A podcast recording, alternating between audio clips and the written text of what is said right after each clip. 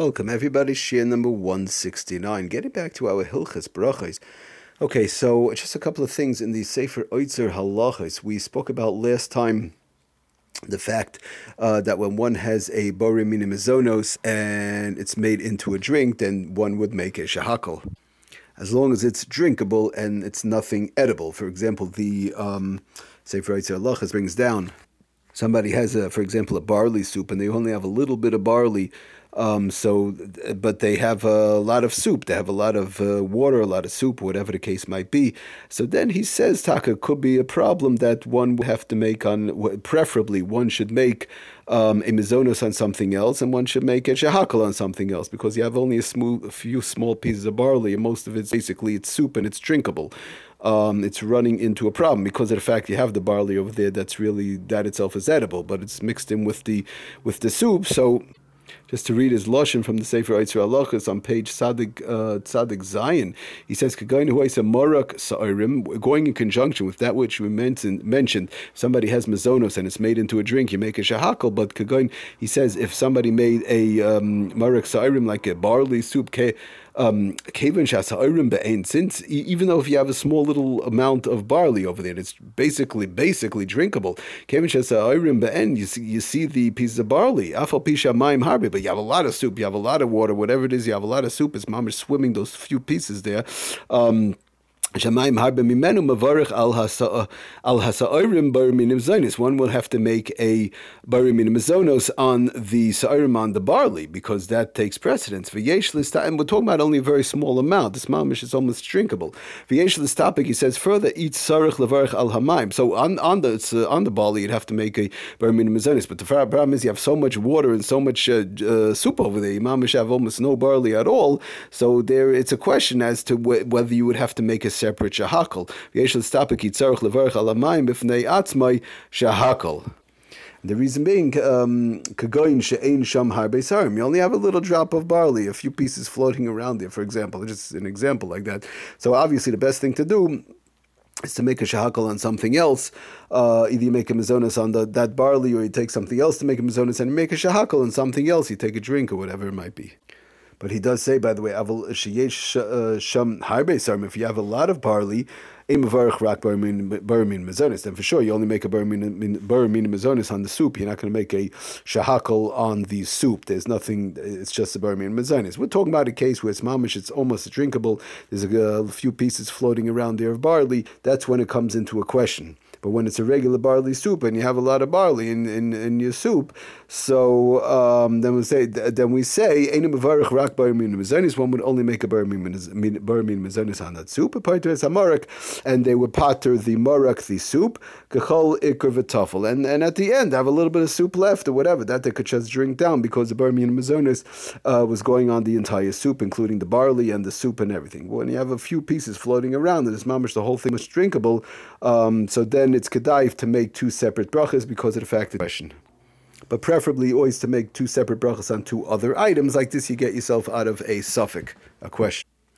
So he brings on the on the bottom, does the Sefer Eitz Yehuda Lachas lemaisa that um, when you have a only a few pieces, a few small little pieces floating around in a big soup, a big bowl of soup, um, it's not really called a barley soup, whatever the case is. It's just a few pieces of barley. So the question is, in other words, how to work it. You can't just make a mizonos on those two pieces of barley. I'm just giving an example, two pieces, a couple of pieces over there, and then you have uh, a whole bowl of soup which you'll eat for the next ten minutes. Um, not making a bracha on that. That that's where the problem comes into play. And again, we try and make a mizonos separately on two separate items, including, because of the fact it's a suffix that one would need to make two brachas. But do you make the two brachas on the barley with the soup? That's the problem. So you make two separate brachas on two separate items. Just to read, he says, very interesting things from the Rosh, actually from the Rosh, uh, Shehuva, the, again, the Sefer Eitz Yehuda Lachas, Sham Mevarech Al Hamayim Shahakal. That if the person's main kavana was for the soup, then the water, which is l'chayra, because two, three pieces of barley floating around, so his main kavana was for the soup. In other words, it's it's. the water, the soup is not going to be bottled until there's a couple of pieces over there of barley floating around. So he says like this, you have to make a bracha separately on both of them. And not just that, but he says first to make the shahakol al hamayim, and then to make the bar min mezonos al hadagon shebesoicha, because that's really the secondary thing, those couple of pieces floating around. So Um, just it's so so again, just to get to it, it where according to what he's saying, first you make the shahakal and then you make the mezonos on those pieces of barley. But the best thing, like we said, you take something mezonos separately, make on that, make a shahakal separately on something else, orange juice, whatever it might be, and that's the safest way to go. So if somebody doesn't have, they only make on the soup. So he's saying that first to make the shahakal taka and then on the soup, and then to make a mezonos separately on that barley, if only a couple of pieces. If it's a regular, again, if back if it's a regular barley soup, um, that's what he says. Avol sheyesh leharbe sarim, you have regular barley soup, you have full barley soup, and that's all. So there's, again, einem mevarich rak bar min mezonos. One would make a bar min mezonos and it would potter the soup, and they would not have to make a shahakal, even though they might drink the soup after they finish the barley. It's only over there a couple of when it's a couple of small pieces.